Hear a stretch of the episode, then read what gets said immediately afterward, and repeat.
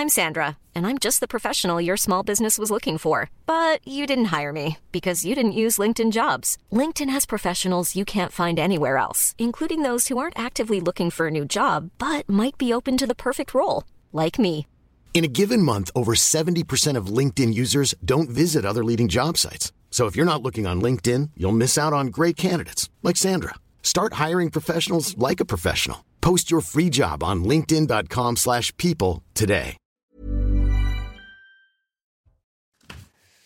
Bonsoir à tous, très heureux de vous retrouver comme chaque soir à la même heure pour euh, Soir Info, des JT complets toutes les 30 minutes, les chroniques de nos journalistes, des invités tout au long de la soirée pour euh, décrypter, commenter euh, justement ce qui s'est passé euh, aujourd'hui, un peu plus de 22 heures. Audrey Berthaud, l'essentiel avec votre journal. Bonsoir.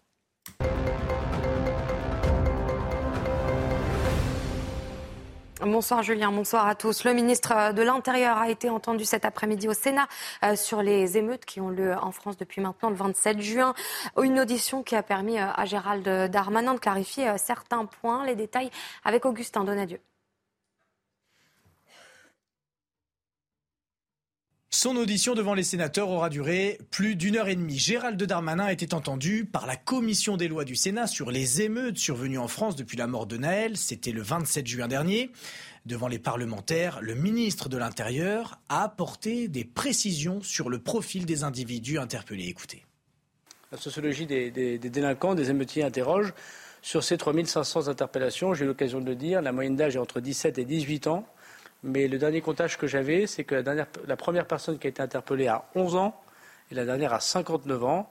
Et que s'il y a une moyenne euh, de 17 à 18 ans pour euh, ceux qu'on a arrêtés et qu'un tiers est mineur, vous aurez donc compris que les mineurs que nous avons interpellés sont extrêmement jeunes pour la plupart, euh, pour la plupart d'entre eux. Des individus très jeunes donc qui ont attaqué des symboles de la République selon le ministre. nous avons vu transformer finalement ce mouvement qui était des mouvements d'attaque. Évidemment, c'est un peu caricatural parce qu'il faudrait regarder territoire par territoire des attaques symboles de la République, écoles, commissariats, mairies, brigades de gendarmerie, postes de police municipale, centres sociaux, en pillage de commerçants, euh, qui était euh, la deuxième phase, si j'ose dire, euh, de cette, série de nuits extrêmement, extrêmement difficile. Interpellé sur la formation des policiers, le ministre a assuré qu'il fallait sans aucun doute l'améliorer, mais il a également réfuté avoir augmenté les consignes de tir sur les refus d'obtempérer. Dans le reste de l'actualité, neuf personnes ont été mises en examen après l'incendie euh, criminel de la mairie de Mont-en-Barœul dans le Nord. L'incendie a eu lieu la semaine passée lors d'une nuit euh, d'émeute. Ces neuf personnes ont été mises en examen dans le cadre d'une information judiciaire ouverte pour violence volontaire sur personne dépositaire de l'autorité publique, participation avec armes à un attroupement et participation à une association euh, de malfaiteurs en vue de commettre un crime. Retour à la normale euh, ce soir pour la circulation euh, des trams et des bus. La circulation a pu reprendre normalement partout en France, sauf euh, dérogations localisées qui pourront s'appliquer en fonction de la situation. Pour rappel, certaines lignes avaient arrêté leur service dès la fin d'après-midi. Et puis la 70e euh, édition du Festival d'Avignon a commencé aujourd'hui. Plus d'un million de visiteurs et des milliers d'artistes sont attendus jusqu'au 25 juillet. Euh, Cet événement euh, s'ouvre dans un contexte particulier. Pour l'occasion, les dispositifs de sécurité ont donc été renforcés. Écoutez à ce sujet le directeur du Festival d'Avignon. Le Festival d'Avignon travaille avec la préfecture du Vaucluse, euh, avec euh, la mairie d'Avignon, avec le service de soins et sécurité, les forces de l'ordre, pendant toute l'année pour préparer ce mois, cette parenthèse enchantée, en toute sécurité pour le public. Euh, cela veut dire que soit les conditions actuelles, les menaces actuelles, soit les habituelles sont considérées et nous travaillons auprès de ceux qui sont responsables effectivement pour l'ordre dans les rues et la sécurité des festivalières et festivaliers pour que tout se passe au mieux. Et deux semaines après euh, l'explosion rue Saint-Jacques à Paris, 60 familles sont toujours privées de logement. Euh, Florence Berthoud, la maire du 5e arrondissement, a fait le point lors d'une intervention au Conseil de Paris euh, aujourd'hui. Neuf adresses sont touchées par un arrêté d'interdiction d'accès et de logement. L'origine de l'explosion reste d'ailleurs toujours à élucider selon la maire. Enfin, le PSG nomme Luis Enrique comme entraîneur jusqu'en 2025. Le Paris Saint-Germain l'a annoncé aujourd'hui. L'ancien entraîneur du FC Barcelone et de la sélection espagnole remplacé remplacera Christophe Galtier, dont le départ avait été officialisé un peu plus tôt. Voilà pour l'essentiel à 22h, Julien. Merci beaucoup Audrey Berthaud. On vous retrouvera à 22h30 pour un nouveau journal. Reste à savoir si Luis Enrique sera entraîneur de Kylian Mbappé. Hmm. Je ne sais pas si vous avez entendu le président du PSG euh, aujourd'hui. Soit il signe un nouveau contrat, soit il s'en va. Affaire à suivre. La pub, on parle de toute autre chose. Dans un instant, je vous présenterai le, plateau de Soir Info. Vous avez reconnu euh, François Pupponi, notamment. À tout de suite. Nous sommes de retour sur le plateau de Soir Info, dans la bonne humeur, autour de Johan Usa et du service politique de CNews, François Pupponi, ancien député, ancien maire de Sarcelles. Merci d'être présent. Benjamin Morel nous fait l'amitié également d'être là, maître de conférence en droit public. Amaury Bucco du service police-justice comme euh, chaque soir. Jean-Sébastien Ferjou, directeur d'Atlantico. Merci d'être là. Merci également à Alexandre Devecchio, rédacteur en chef au Figaro. Voilà pour les présentations. On entre de plein pied dans notre euh, première discussion du soir, cette désescalade de la, de la violence que l'on observe, qui semble euh, heureusement se confirmer depuis 2-3 euh, jours, deux jours précisément, ceux qui ont ramené le calme, au-delà des policiers, au-delà des gendarmes. Euh, les trafiquants de drogue ont-ils eux aussi sifflé la fin de la récréation afin que leur business juteux puisse reprendre tranquillement? Élément de réponse avec ce reportage de Mathilde Couvillère-Flornois. Pour préserver leur trafic, les dealers auraient-ils joué un rôle dans l'accalmie de ces derniers jours? On a des échos comme quoi dans certaines cités, euh, il y a des holas qui sont mis euh, pour, euh, pour, arrêter, pour arrêter ces émeutes et pour que le trafic puisse reprendre de plus belle. En effet, à cause des émeutes, la présence accrue des policiers dans les cités empêche les trafiquants d'exercer leurs ventes illégales ça, pose un problème au niveau des trafiquants, mais aussi au niveau des, personnes qui se droguent. Parce que forcément, quand, vous avez des émeutes, ça veut dire que bah, tout est brûlé. Vous avez une présence policière avec 45 000 policiers et gendarmes qui est accrue. Euh, on sait que les émeutes se passent généralement dans les cités, donc forcément, les clients ne peuvent plus y accéder. Les trafics de stupéfiants reposent sur un système pyramidal. Les trafiquants ont la main mise sur les dealers et pendant les émeutes, ces règles restent inchangées c'est soit un peu en jouant au rôle de grand frère, soit aller jusqu'à la menace en disant maintenant c'est stop. Euh, voilà, vous arrêtez, vous arrêtez vos conneries. Euh, nous, on a besoin de travailler. L'an dernier, plus de 150 tonnes de produits stupéfiants ont été saisis. François Pupponi, qui a le plus d'autorité dans les quartiers? Réponse les ah, dealers. Auprès des jeunes qui sont sortis, les, dealers. Les, dealers et, certains réseaux liés à l'islam radical. Les jeunes ont plus peur des trafiquants que de la police ou de la justice. Ça, je vous confirme, oui. Parce que les trafiquants, ils sont capables de venir le soir chez vous à la maison, vous chercher. La police, ils vont venir à 6 heures, il y a des procédures. Les, dealers, il n'y a pas de procédure. Hein. on règle le problème tout de suite. Donc effectivement, les, émeutes perturbent le trafic, pour pas dire l'interdisent, et donc à un moment les dealers disent ça suffit. Et en plus parce que les consommateurs viennent dans les bah, cités pour acheter, et qu'en l'occurrence quand vous avez des émeutes euh, toutes les nuits, vous euh, vous êtes plutôt réticent à aller dans le quartier chercher. Et, si on euh, affine même la cartographie des émeutes, on s'aperçoit que les quartiers où il y a le plus de points de deal, eux n'ont pas brûlé. Notamment les, quartiers nord de Marseille. ça s'est joué dans le, centre-ville. Mais... Oui, mais les quartiers nord, tout ça. Là où le deal se fait, n'ont pas beaucoup bougé. Alexandre Devecchio, la loi du business plus forte que la loi de la République? Hélas, qu'est-ce que ça vous évoque? euh, Ça montre qu'en réalité, ce ne sont pas seulement des territoires perdus par la République, mais ce sont des territoires conquis conquis notamment par euh, les, mafias euh, de la drogue qui font, qui imposent un, autre ordre que l'ordre républicain. Et, donc c'est ce qui se passe. Il faut dire merci aux trafiquants d'avoir rétabli l'ordre depuis deux jours. Il ne faut pas dire merci. C'est un symptôme très grave de ce qui est en train de devenir la France, c'est-à-dire un pays où l'État ne maîtrise plus son territoire, a perdu le, le, contrôle de son territoire. On a un papier qui paraît demain dans le Figaro du Lagrange qui montre qu'effectivement les territoires où les émeutes ont été les moins sévères euh, sont des territoires euh, qui sont les territoires où les, trafiquants de drogue sont les mieux euh, implantés. ça, c'est la première phase. Et la deuxième phase, c'était un peu évoqué par François Pupponi. On peut craindre qu'après l'ordre mafieux, ce soit l'ordre islamique. Il y a un film qui s'appelle Les Misérables, qui n'est qu'un film.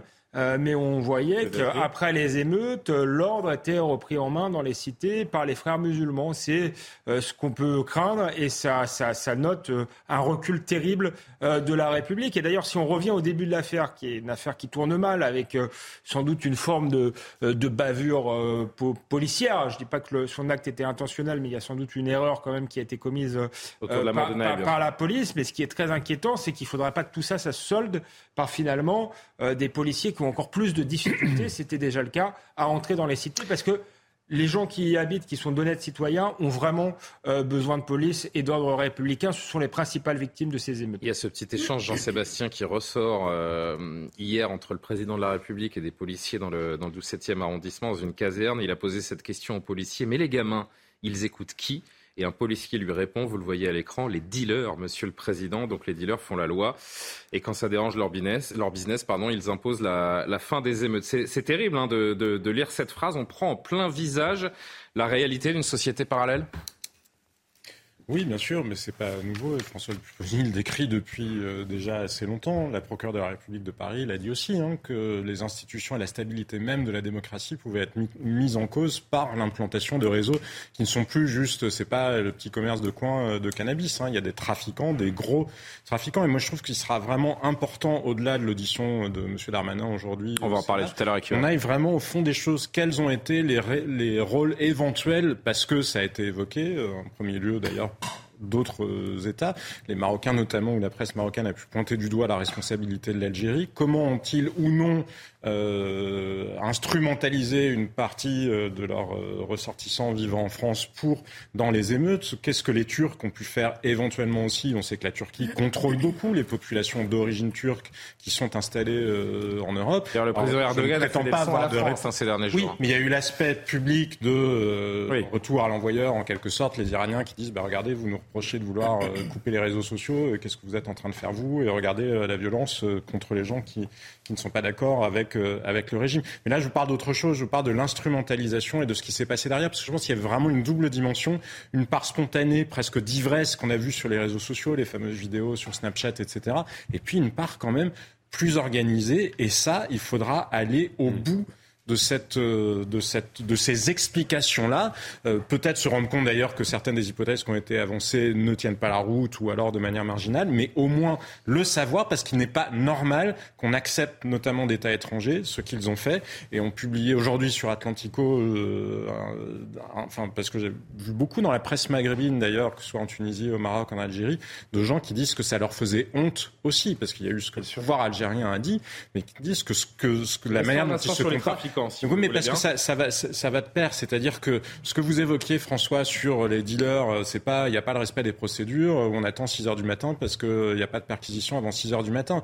Le côté aussi la République est faible. Hmm. Et ça, c'est ce que pointent du doigt des gens qui nous regardent depuis l'autre côté de la Méditerranée. Sur l'impact qu'ont pu avoir les trafiquants, donc sur la, fin de ces, ces, émeutes un petit peu partout en France, écoutez Rudy Mana du syndicat Alliance Marseille pense que les trafiquants de drogue ont, eu un rôle. Euh, pourquoi ils ont eu ce rôle? Parce que tout d'abord, ce sont les centres-villes qui ont été touchés des grandes villes, avec des pillages, des émeutes, euh, des destructions de, tout ce qu'ils avaient sur leur passage. Et ensuite, euh, c'est venu un petit peu plus dans les quartiers sensibles, c'est venu dans les quartiers difficiles. Et là, je pense très clairement qu'ils ont sifflé la fin du match, tout simplement parce que dans les quartiers sensibles, c'est un peu dans ces endroits-là que l'on retrouve les ventes euh, de trafic de stupes, les ventes de stupéfiants, et, sûrement que les, gérants de ces, de ces points de vente leur ont dit mais si vous, si vous créez des émeutes là, ça va amener de la police, et si la police est là tout le temps, on ne pourra plus travailler. Donc à ce moment-là, ils leur ont dit fin du match, vous rentrez à la maison et vous, vous arrêtez toutes vos conneries. Benjamin Morel, je vais être évidemment très cynique, mais on va finir par nommer un trafiquant à l'intérieur, si c'est comme ça qu'il faut régler les, problèmes dans ce pays. peut-être plus efficace. Ce qui est assez dramatique, vous savez, il y a un mois, on débattait du mot d'Emmanuel Macron des civilisations. On a parlé de, ce sociologue Norbert Elias, qui a fait la genèse de la construction de l'État. L'État se construit justement en supprimant les voies d'action et les voies de violence, d'exercice de la violence légitime parallèles à lui. Là, ces émeutes nous montrent qu'aujourd'hui, on a un retour à avant la guerre de 30 ans. Vous avez des espaces qui sont quasiment féodalisés avec des dealers qui assurent l'ordre public, un système mafieux qui se substitue à l'État et sur lequel l'État parie de manière cynique aujourd'hui eh pour avoir justement cette paix publique. On parlait de la paix des mosquées tout à l'heure. Vous avez des religions qui jouent un rôle qui va être un rôle capital dans le maintien de l'ordre public, l'ordre social, etc. Ce qu'évoquait tout à l'heure euh, Jean-Sébastien sur les États étrangers. Également, vous avez des minorités qui vont être instrumentalisées par des États étrangers contre ce même État. L'État, aujourd'hui, a en grande perdu ce monopole de la violence légitime. On ne veut pas le voir, on ne veut pas le sentir, parce qu'en effet, ça déconstruit tout ce sur quoi notre modernité a construit sa pacification politique, a construit sa modernité politique. Et pourtant, aujourd'hui, ces émeutes montrent qu'on en est peut-être là. Et ça, réellement, bah, ça devrait nous effrayer et ça devrait nous conduire à quand même réagir. Amaury, juste un petit mot, parce que là, on est dans une période d'accalmie euh, qui, euh, chacun en a conscience, reste, reste très fragile. On sait qu'il y a euh, une, une mort qui reste assez floue à Marseille d'un jeune qui pourrait, pourquoi pas, on l'espère pas, mais qui pourrait remettre le feu aux poudres. On sait que dans neuf jours, c'est le 14 juillet également. On parlera tout à l'heure des mortiers d'artifice, parce que vous nous proposez votre, votre chronique là-dessus avec des saisies records. Mais les stocks pourraient se refaire. il faut être prudent avec ce, ce fragile retour au, retour au calme. Ah oui, évidemment. Non, mais déjà, il faut, comprendre que le, retour au calme, on, a l'impression qu'en dehors des émeutes qui sont passées ces derniers jours, euh, c'est le calme. Alors qu'en fait, en réalité, euh, quand vous parlez régulièrement avec des policiers, ou même que vous lisez certains rapports de police, toutes les semaines, il y a des émeutes urbaines à la moindre échelle qui se passent dans tous les quartiers, un peu partout en France, pas dans tous les quartiers, mais dans certains quartiers un peu tous les mêmes. Oui, là, c'était généralisé à l'ensemble du pays. exactement. Là, ce qui s'est passé, c'est un embrasement. Et a priori, on va revenir à la situation d'avant effectivement, il va falloir que le stock se reconstitue peu à peu. Il n'y a pas de raison que ça disparaisse. J'allais dire au contraire, je pense qu'il y a toute une partie de la jeunesse qui s'est peut-être décomplexée vis-à-vis de ce phénomène. On va revenir après une courte pause. Donc, on va parler avec vous, Amaury, de ces 400 kilos de mortiers saisis, business euh, très juteux. Tout se passe sur des messageries cryptées. On se demande s'il est possible d'enrayer ce, phénomène. Euh, une courte pause, la dernière de la soirée, et on se retrouve tout de suite. 22h30, le retour de l'actualité. Audrey Berthaud.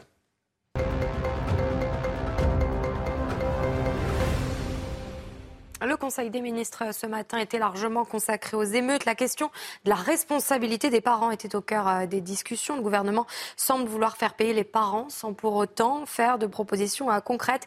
Écoutez les explications d'Elodie euh, Huchard à ce sujet. Ce Conseil des ministres a été encore largement consacré aux émeutes, avec notamment la question de la responsabilité des parents. Olivier Véran, porte-parole du gouvernement, qui dit qu'il faut que ces parents soient mis face à leurs responsabilités avec des amendes ou des stages de responsabilité parentale. Il explique, dit-il, qu'il est impensable que des enfants de 12 ans se retrouvent parfois en bande. Inacceptable aussi que des parents puissent faire ça. L'enjeu, d'abord, pour le gouvernement, nous explique Olivier Véran, c'est de comprendre, comprendre qui sont ces jeunes, quel est le modèle parental. Il se base notamment euh, sur les faits. Il explique par exemple il y a des enfants de 13 ans qui ne se rendent pas compte qu'on ne peut pas aller mettre le feu à un bâtiment. C'est bien que quelque chose a décroché. Il y a eu des défaillances du côté des parents. La première étape donc est de mener un travail approfondi demandé par le président de la République pour comprendre comment ces parents ont pu décrocher à ce point. Et puis ensuite, il y aura des solutions concrètes, assure le gouvernement. Un moyen pour eux aussi de répondre aux pressions de l'opposition du côté euh, de la droite, notamment les sénateurs ou encore Éric Ciotti ou Valérie Pécresse ont demandé justement davantage de sanctions pour les parents.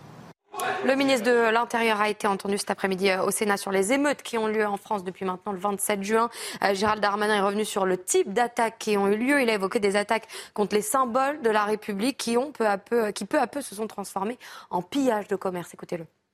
Nous avons su, me semble-t-il, euh, protéger quelques symboles extrêmement forts et nous avons vu transformer finalement ce mouvement qui était des mouvements d'attaque évidemment c'est un peu caricatural parce qu'il faudrait regarder territoire par territoire, des attaques symboles de la République, écoles, commissariats, mairies, brigades de gendarmerie, postes de police municipale, centres sociaux, en pillage de commerçants.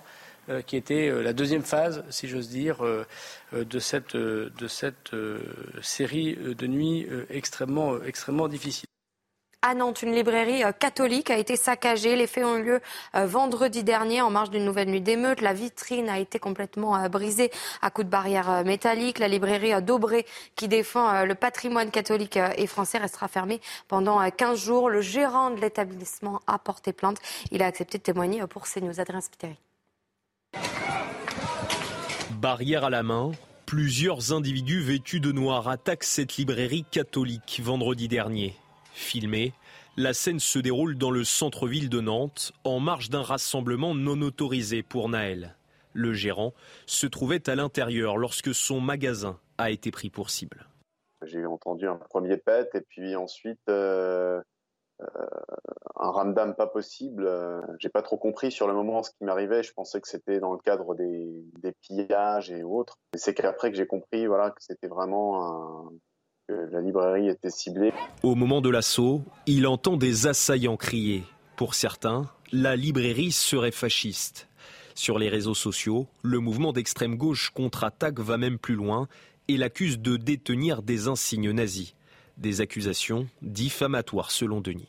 On ne peut pas en rester là parce que quand on voit des gens appelés à, à revenir casser ou avancer des arguments qui sont absolument mensongers, c'est grave. La librairie, déjà prise pour cible dans le passé, restera fermée pendant 15 jours. Le gérant a décidé de porter plainte. Les enfants euh, d'Alain Delon ont porté plainte contre la dame euh, de compagnie de l'acteur pour des faits de harcèlement moral et de détournement de correspondance. C'est ce qu'a annoncé l'avocat de la famille. Euh, je suspecte un abus de faiblesse et je compte sur l'enquête pour l'établir, a dit l'avocat.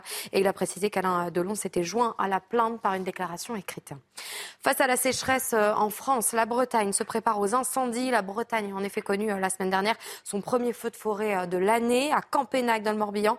Les pompiers se préparent donc et s'entraînent face au risque élevé de départ euh, de feu cet été. Écoutez euh, Marie Dubois, la directrice de l'Office national des forêts en Bretagne à ce sujet. On présente le dispositif euh, de prévention et de lutte contre les feux de forêt de manière coordonnée avec à la fois les collègues pompiers mais aussi l'Office national des forêts puisque l'idée pour cette saison c'est de mettre en place une stratégie précoce d'attaque de feux naissants. Il est vrai qu'avec euh, le changement climatique, on a euh, des forêts euh, en Bretagne et, aussi des espaces naturels comme les Landes qui souffrent de la sécheresse. c'est une sécheresse qui s'est installée depuis déjà plusieurs années, mais qui, dure plus longtemps et de manière plus intense, ce qui fait qu'on a une végétation plus sensible aux feux de forêt. Et tout de suite, la suite de vos débats sur CNews. Merci beaucoup, Audrey Berthaud. 22h35, Yohann Usaï, Bucco, Jean-Sébastien Ferjou, Alexandre Devecchio, Benjamin Morel, François Pupponi m'accompagne euh, toujours. On va parler de ces armes avec vous, euh, Amaury. Ces armes utilisées en nombre lors de, des émeutes contre la police. On parle bien sûr des fameux mortiers d'artifice avec ces images impressionnantes pendant une, une, longue semaine. Une très grosse saisie a été effectuée euh, hier à Paris. Vous en savez un peu plus? Oui, ça s'est passé hier. Vous avez eu d'abord un signalement hier, on était le 4 juillet. À midi, vous avez une personne qui signale à la police l'existence d'un boucle télégramme. Vous savez, c'est cette euh, messagerie cryptée, euh, boucle télégramme, qui vend des mortiers euh, de différents calibres allant de 15 à 90 euros l'unité. Alors vous allez voir d'ailleurs en image, on a pris les photos de cette boucle télégramme, on a pu la retrouver. Le groupe était intitulé, attendez, écoutez bien, On va brûler la France. Hein. c'est plutôt quand même évocateur. Et alors, de fil en aiguille, eh bien, au fil de la journée, la, police parvient à remonter à la fois le lieu de la vente, mais aussi à un numéro de téléphone. Et donc, euh, sept heures plus tard, la police euh, met en place un dispositif sur le lieu de la vente. Trois hommes de nationalité française euh, sont interpellés. Alors, il y en a un qui a 20 ans, il est connu de la police pour une vingtaine de faits quand même. Vous en avez un qui a 21 ans, connu pour une demi-douzaine. Et le troisième, qui s'appelle Ryan Y, lui 20 ans, connu de la police pour près de 10 faits. Et dans le parking, vous allez voir, la police trouve une camionnette, camionnette qui avait été d'ailleurs identifiée dans le, quartier, dans le quartier, une camionnette Kangoo, 408 kg de mortier d'artifice. Alors c'est énorme, hein, pour vous dire, en 2021, vous aviez 345 kg qui avaient été saisis, c'est encore plus qu'une année euh, complète. Alors dans ces cartons, il y a 9 euh, cartons euh, de 12 Gatling, ce sont des lanceurs de 380 mortiers, vous avez 28 cartons euh, de 36 lanceurs de 8 mortiers, etc., etc. Vraiment une énorme quantité. Et alors, si l'on en croit euh, les emballages, eh bien, ces engins pyrotechniques viendraient d'Europe de l'Est, puisque tous les emballages étaient écrits en euh, langage cyrillique. En écriture cyrillique. Il y a donc un trafic parallèle qui, qui alimente ces, tirs de mortier, en fait. Exactement. Alors, ce qui se passe notamment sur les messageries cryptées, je vous ai parlé de cette boucle-là, mais vous allez voir, c'est très bien organisé. Je vais vous montrer une autre boucle Telegram. Euh, qui compte, elle, plus de 12 000 inscrits. Vous allez la voir normalement à l'écran. Voilà, ça s'appelle euh, Revente hein, liée aux émeutes. Alors, on y vend toutes sortes de choses, pas seulement hein, des, mortiers d'artifice, mais également des téléphones portables a priori euh, volés ou du, matériel pour se défendre, comme des, des, bombes lacrymogènes. Alors là, pour les tarifs, c'est assez intéressant. Vous avez par exemple pour 10 mortiers pouvant tirer 380 coups, c'est 500 euros. Et pour 10 mortiers pouvant tirer 8 coups, c'est 100 euros. Hein. Ça vous donne un peu une idée des prix. c'est quand même assez cher. Et les euh, organisateurs eh bien, proposent même le paiement en crypto-monnaie et ils font même des démonstrations dans cette boucle, euh, des essais. Alors là, vous allez voir, c'est très impressionnant. Ils ont fait l'essai avec le mortier 380 coups en l'air, comme ça. Vous, vous l'allumez une fois et il y a 380 coups qui partent. Exactement. Et vous allez voir, vous comprenez mieux ce que vivent les policiers sur le terrain en voyant ces images.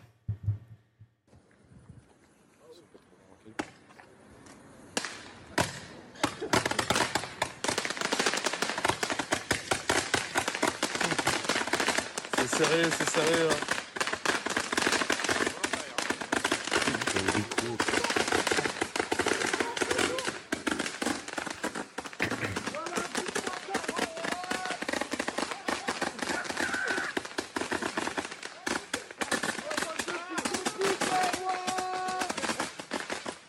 Et ça, c'est 500 euros les 10. Les 10 500 mortiers comme ça. ouais, ça, c'est Comment les autorités font pour lutter contre, contre ce trafic qui, qui, qui nourrit, donc, euh, au sens premier du terme, les, les différentes émeutes urbaines? Eh ben, il y a plusieurs coups de filet qui ont été effectués. En plus de celui dans le nord de Paris, vous en avez un, un autre coup de filet à Aubervilliers. Là, c'est 492 kilos de mortiers qui ont été saisis.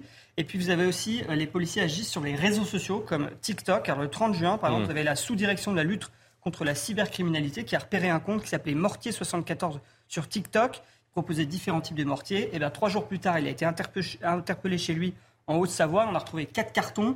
Là, les cartons, ils venaient euh, de Chine. Puis vous avez aussi euh, la préfecture du Nord qui a renforcé les contrôles aux frontières entre la Belgique et la France parce que vous avez, ils soupçonnent un afflux de trafic en fait de mortiers euh, par la Belgique. Et pour vous donner une idée de la progression du trafic de mortiers et des saisies réalisées pendant ces dernières années, en 2020, vous aviez 146 kilos de euh, saisies réalisées. 2021, 354 kilos. 2022, une tonne et demie. Et là, depuis le début des émeutes, on est déjà à une tonne et demie de saisies. problème de l'Allemagne aussi, qu'on n'arrive pas à gérer. Parce que ça vient d'Allemagne Ça passe par les pays de l'Est. les plus. pays de l'Est, l'Allemagne, on n'arrive pas à empêcher l'Allemagne. Mais la vérité, c'est que la loi et les différentes interdictions euh, sont, sont absolument caduques, ne servent à rien, savez on le voit à travers cette chronique d'Amaury. Les délinquants ont gagné grâce aux messageries cryptées et que Oui, mais vous aurez toujours des, des détournements. Hein. Moi, ce que je trouve très perturbant dans ce qui est arrivé, c'est que les policiers le disent tous, il y a eu très peu d'armes qui ont été sorties.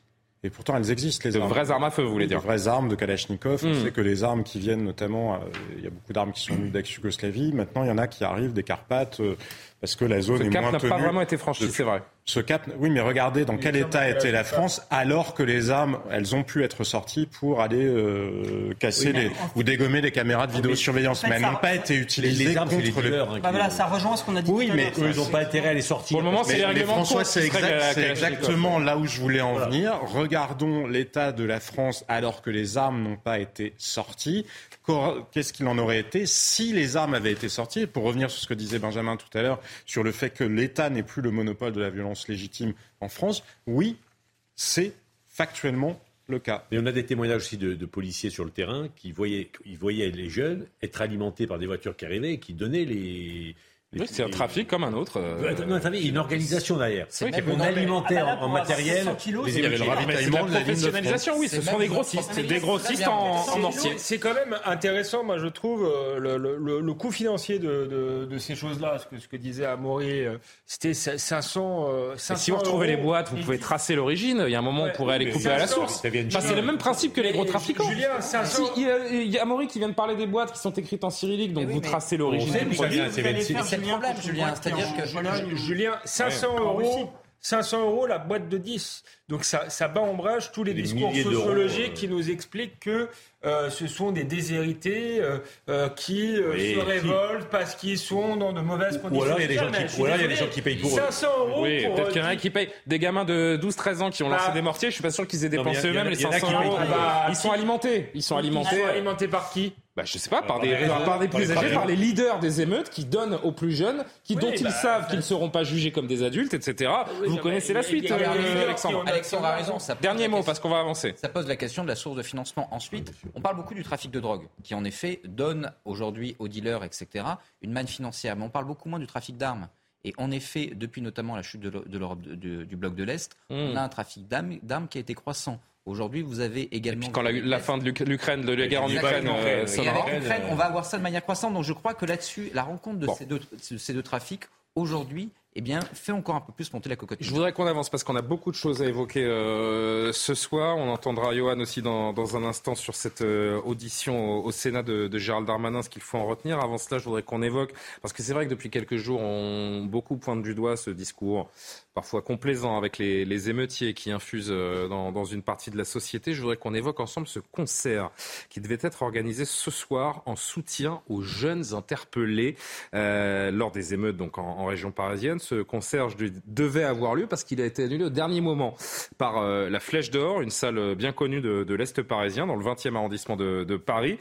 La description de l'événement évoquait une soirée pour soutenir les familles des personnes interpellées. Formulation reprise sur l'affiche qu'on verra dans un instant. Ça, c'est le, communiqué de la Flèche d'Or, donc qui annonce tard, en, toute fin de journée, euh, je crois qu'il était entre 19 et 20 heures, que la soirée euh, de ce soir est annulée, avec une exergue qu'on vous a mis sur le, communiqué qui est assez dense, pour vous donner un petit peu le, le Pour des raisons évidentes de protection de notre public, des artistes, mais aussi de notre staff, nous nous devons de prendre cette décision injuste. Nous sommes écœurés, en écriture inclusive bien sûr, par cette récupération médiatique qui détourne le regard du but même de cette soirée. La Flèche d'Or qui promettait donc de reverser les bénéfices euh, à la Legal Team antiraciste, aux familles de victimes de violences policières. La ville de Paris qui est propriétaire des lieux euh, également pas interdit, euh, Johan. Je vous regarde cette, euh, cet événement. C'est vraiment euh, se sentant acculé que la Flèche d'Or a, a, annulé. D'ailleurs, je ne sais pas si c'est annulé ou reporté. Il faudra qu'on se, qu'on se renseigne.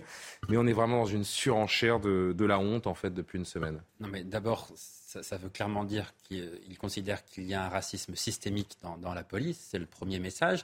Et la deuxième chose, c'est que c'est un concert qui devait être subventionné. Nous sommes bien d'accord. Alors la salle est subventionnée.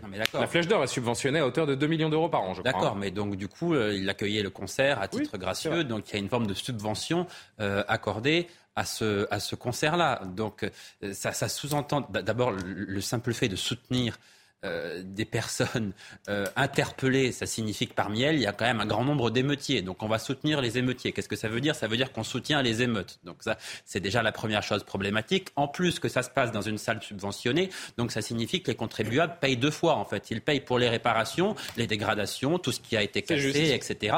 Et ils payent une deuxième fois pour payer la salle dans laquelle aura lieu ce concert. Donc absolument rien ne va dans ce qui était prévu. C'est annulé. Espérons que ce soit annulé et non pas reporté.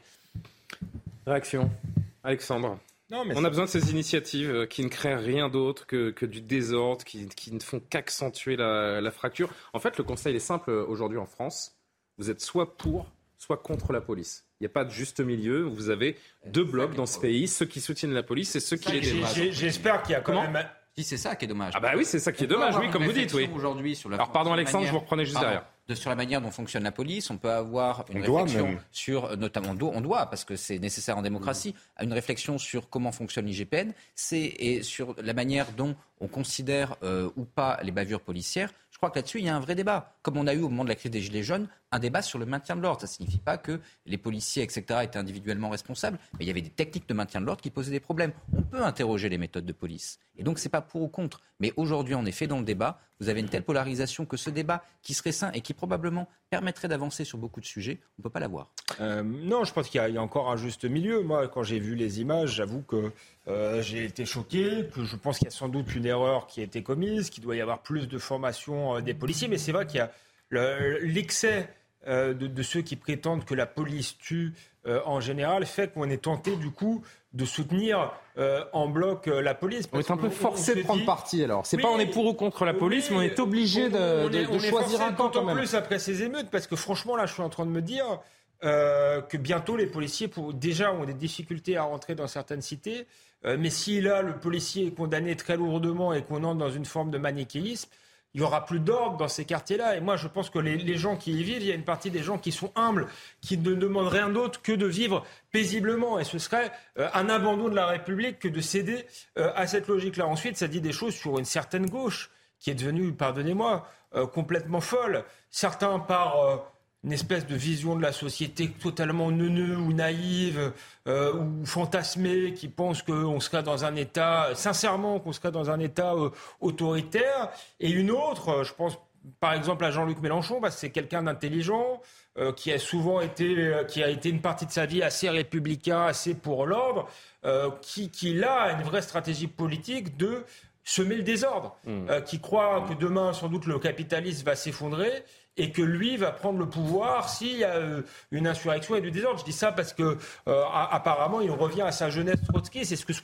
pense idéologiquement les, les, les, les, trotskistes. Peut-être qu'il a, il a jamais quitté. Il avait un tout autre discours quand même. Euh, non, mais, mais, ça mieux que moi. C'était une manière d'entrer. C'est inquiétant. On va en parler de Jean-Luc Mélenchon parce qu'on a ce, ce sondage très intéressant sur la parole politique. Après, moi, je pense que c'est quelque chose qui, qui, qui, sème beaucoup de désordre et qui fait beaucoup de mal au pays. Je pense que c'est quelque chose qui à terme cornérise la gauche et qui fait qu'elle ne reviendra jamais au pouvoir. Écoutez, comme alors, le cas, par exemple en Angleterre. Un extrait de Bruno Retailleau, patron des sénateurs euh, LR aujourd'hui sur ce concert qui, au moment où Bruno Retailleau prend la parole, doit se, doit se tenir ce soir. Donc. C'est lamentable, c'est absolument lamentable. Ce que je voudrais dire, c'est que, et plus largement, la France euh, silencieuse, euh, la France des gens honnêtes en a marre de euh, passer à la caisse quand on veut réparer un certain nombre de choses dans des quartiers euh, que des sauvageons euh, ont brûlés. Et, et, je pense qu'il faut faire très attention. C'est une justification, finalement, de tous les délinquants et des actes de délinquance. C'est en quelque sorte délégitimer la loi, la loi de la République. Et là encore, c'est délégitimer, si j'ose dire, la République elle-même. Jean-Sébastien, oui, vous vouliez ajouter quelque chose oui, mais sur le point qu'a souligné euh, Johan Usaï tout à l'heure, la Flèche d'Or est subventionnée par la mairie de Paris et lourdement chaque année. Donc euh, après, une salle à la limite, euh, moi je crois à la liberté, à la liberté euh, d'expression, ça me paraît évidemment totalement déplacé, mais bon, admettons qu'il faille ce qu'ils veulent, mais pas avec de l'argent public pas avec de facto de l'argent public, alors qu'il ne va pas financer cette soirée-là plus euh, qu'une autre. Mais où est le contrôle des subventions? Parce que les Français sont pris au piège. C'est ça le sujet, en fait. Il y a une intimidation d'une certaine gauche qui a réussi à capter plus de moyens que ce qu'elle représente euh, dans les urnes, et tout le monde est invité à se taire euh, face à cette face à cette réalité. Et il est temps je crois, de réagir. Encore une fois, pas pour empêcher la, la liberté, hein.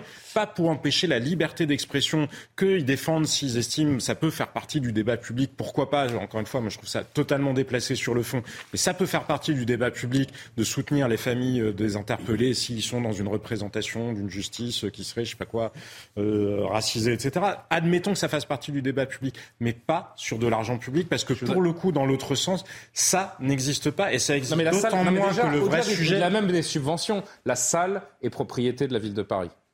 Il y a un moment, euh, si vous êtes un maire et que vous avez une forme de courage politique, très cher. vous dites ce soir ce concert la et vous n'attendez pas. Voilà, c'est-à-dire qu'on laisse faire. Mais juste pour, juste pour alimenter, non, mais juste pour, juste pour finir vraiment, ce qui est profondément choquant, c'est que quand on alerte sur le sort des familles euh, des interpellés, qui se préoccupe des policiers qui ne peuvent pas rentrer chez eux ou qui ont peur chez eux parce que c'est un traumatisme? C'est pas juste celui qui est effectivement suivi. C'est comme quand vous savez ou que vous avez été victime d'un cambriolage, d'une intrusion à domicile chez vous. Ça ne vous arrive pas tous les soirs et pourtant vous êtes traumatisé et tous les jours vous le vivez très mal. Et quand dans le pays il y a ça, et ce qui rejoint encore une fois ce qu'on disait tout à l'heure sur la perte de monopole de la violence légitime par l'État, c'est pour le coup vraiment moralement scandaleux. Un dernier mot là-dessus avec la citation du maire du 20e, euh, Éric Plié, euh, ou Pliez, pardon, je, je, ne sais pas le, laquelle des bonnes prononciations, laquelle est la bonne prononciation. La programmation de la flèche n'est pas du ressort de la mairie.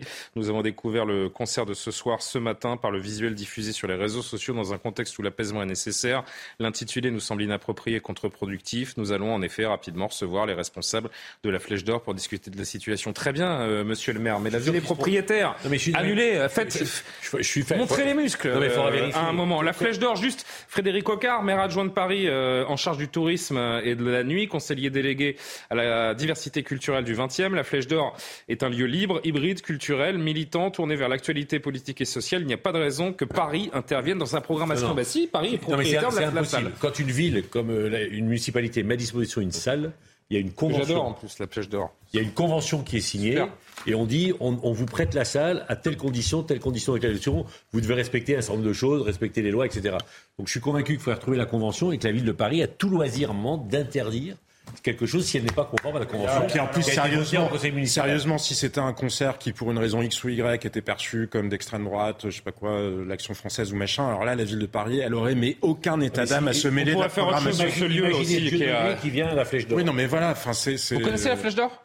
Vous êtes déjà allé?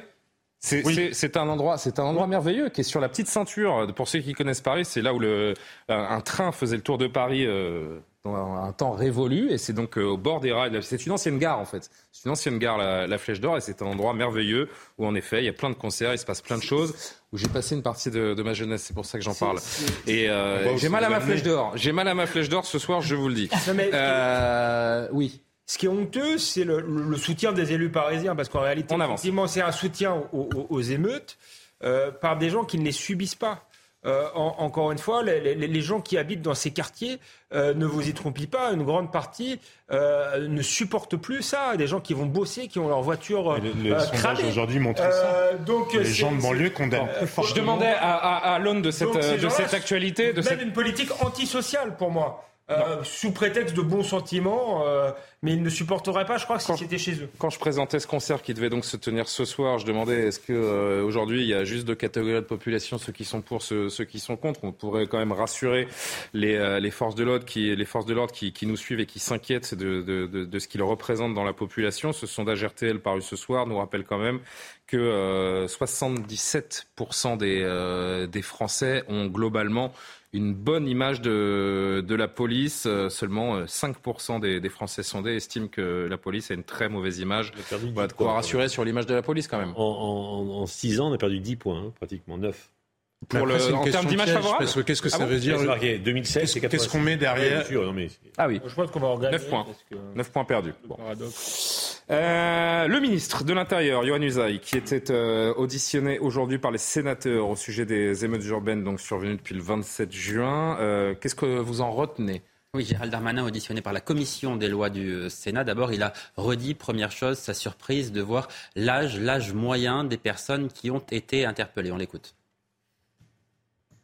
Une très bonne collaboration, non seulement avec le ministère de la Justice, mais avec les procureurs de la République, qui ont su, je crois, être au rendez-vous euh, de, la travail très important fait par la, police et, par la gendarmerie, mais une sociologie qui interroge.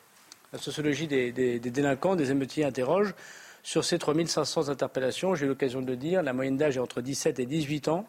Elle a tendance à augmenter un tout petit peu, puisque aujourd'hui, ce que nous faisons, c'est que nous allons chercher en interpellation des personnes qui ont été soit par euh, euh, les travaux d'enquête technologique que chacun comprendra ici, récupérer des personnes un petit peu plus âgées, Yohan, pardon pousser ces jeunes à descendre dans la rue, des jeunes de 17 ans, parfois moins. On peut imaginer qu'il y ait un effet d'entraînement, c'est ce que dit le ministre euh, aussi. On peut imaginer qu'une partie d'entre eux n'aiment pas la France, ça c'est aussi une, évidence. Mais on peut imaginer aussi qu'auprès de la jeunesse, il y ait une influence d'une partie de la classe politique. On a parlé de la France insoumise, on ne va pas revenir là-dessus, mais qui a refusé de condamner euh, les violences, qui a appelé à la justice, qui a, selon moi, davantage appelé à la justice de la rue, donc à la vengeance qu'à la justice républicaine. On peut imaginer qu'auprès de cette jeunesse, a eu des conséquences. On peut imaginer aussi que des puissances étrangères qui ont intérêt à déstabiliser la France, à déstabiliser l'Europe, par leurs mots, est influencée aussi cette jeunesse. Je pense euh, au gouvernement algérien qui a clairement sous-entendu que la France était un pays raciste, qui ne s'occupait pas bien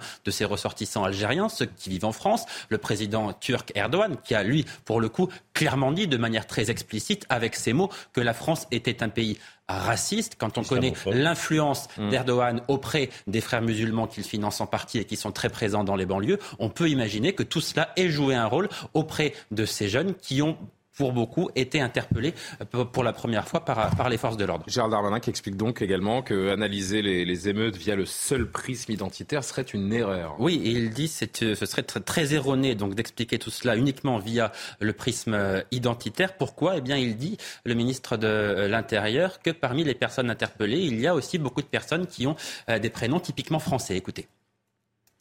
Nous pouvons constater par ailleurs qu'à notre connaissance, Seuls 10% des personnes que nous avons interpellées sont de nationalité non française.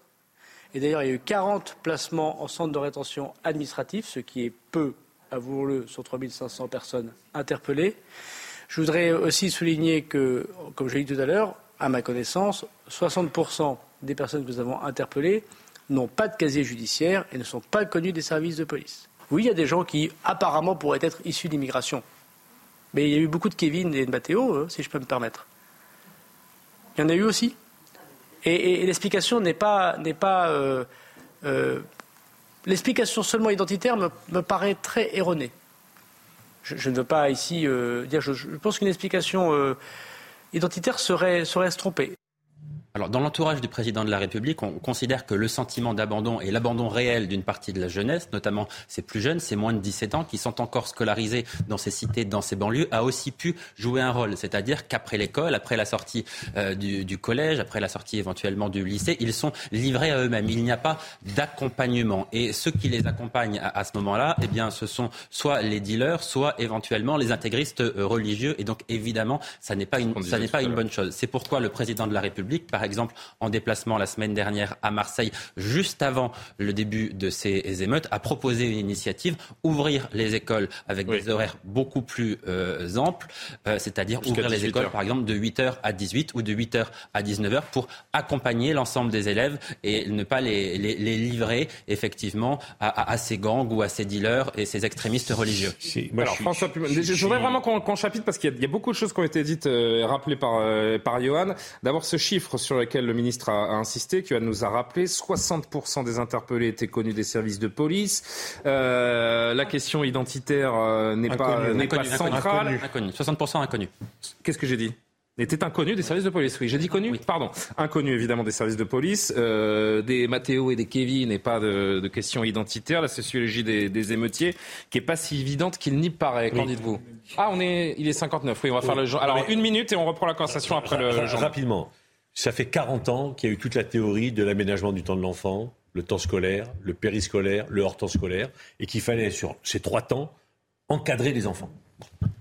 On l'a fait pendant 20 ans, 30 ans, et ça a marché pas trop mal. Et depuis 7-8 ans, on a baissé la garde. Donc, moi, quand j'entends le gouvernement, ça me, ça me, fait de la peine, parce que la plupart sont mes amis, Olivier Klein est un ami dire on ne comprend pas, on va d'abord Mais, mais, c'est-à-dire qu'ils sont, ils, sont au gouvernement depuis des années, et, s'ils comprennent pas ce qui avec nous hier, François, vous étiez avec nous hier, on a fait une chronique avec Johan.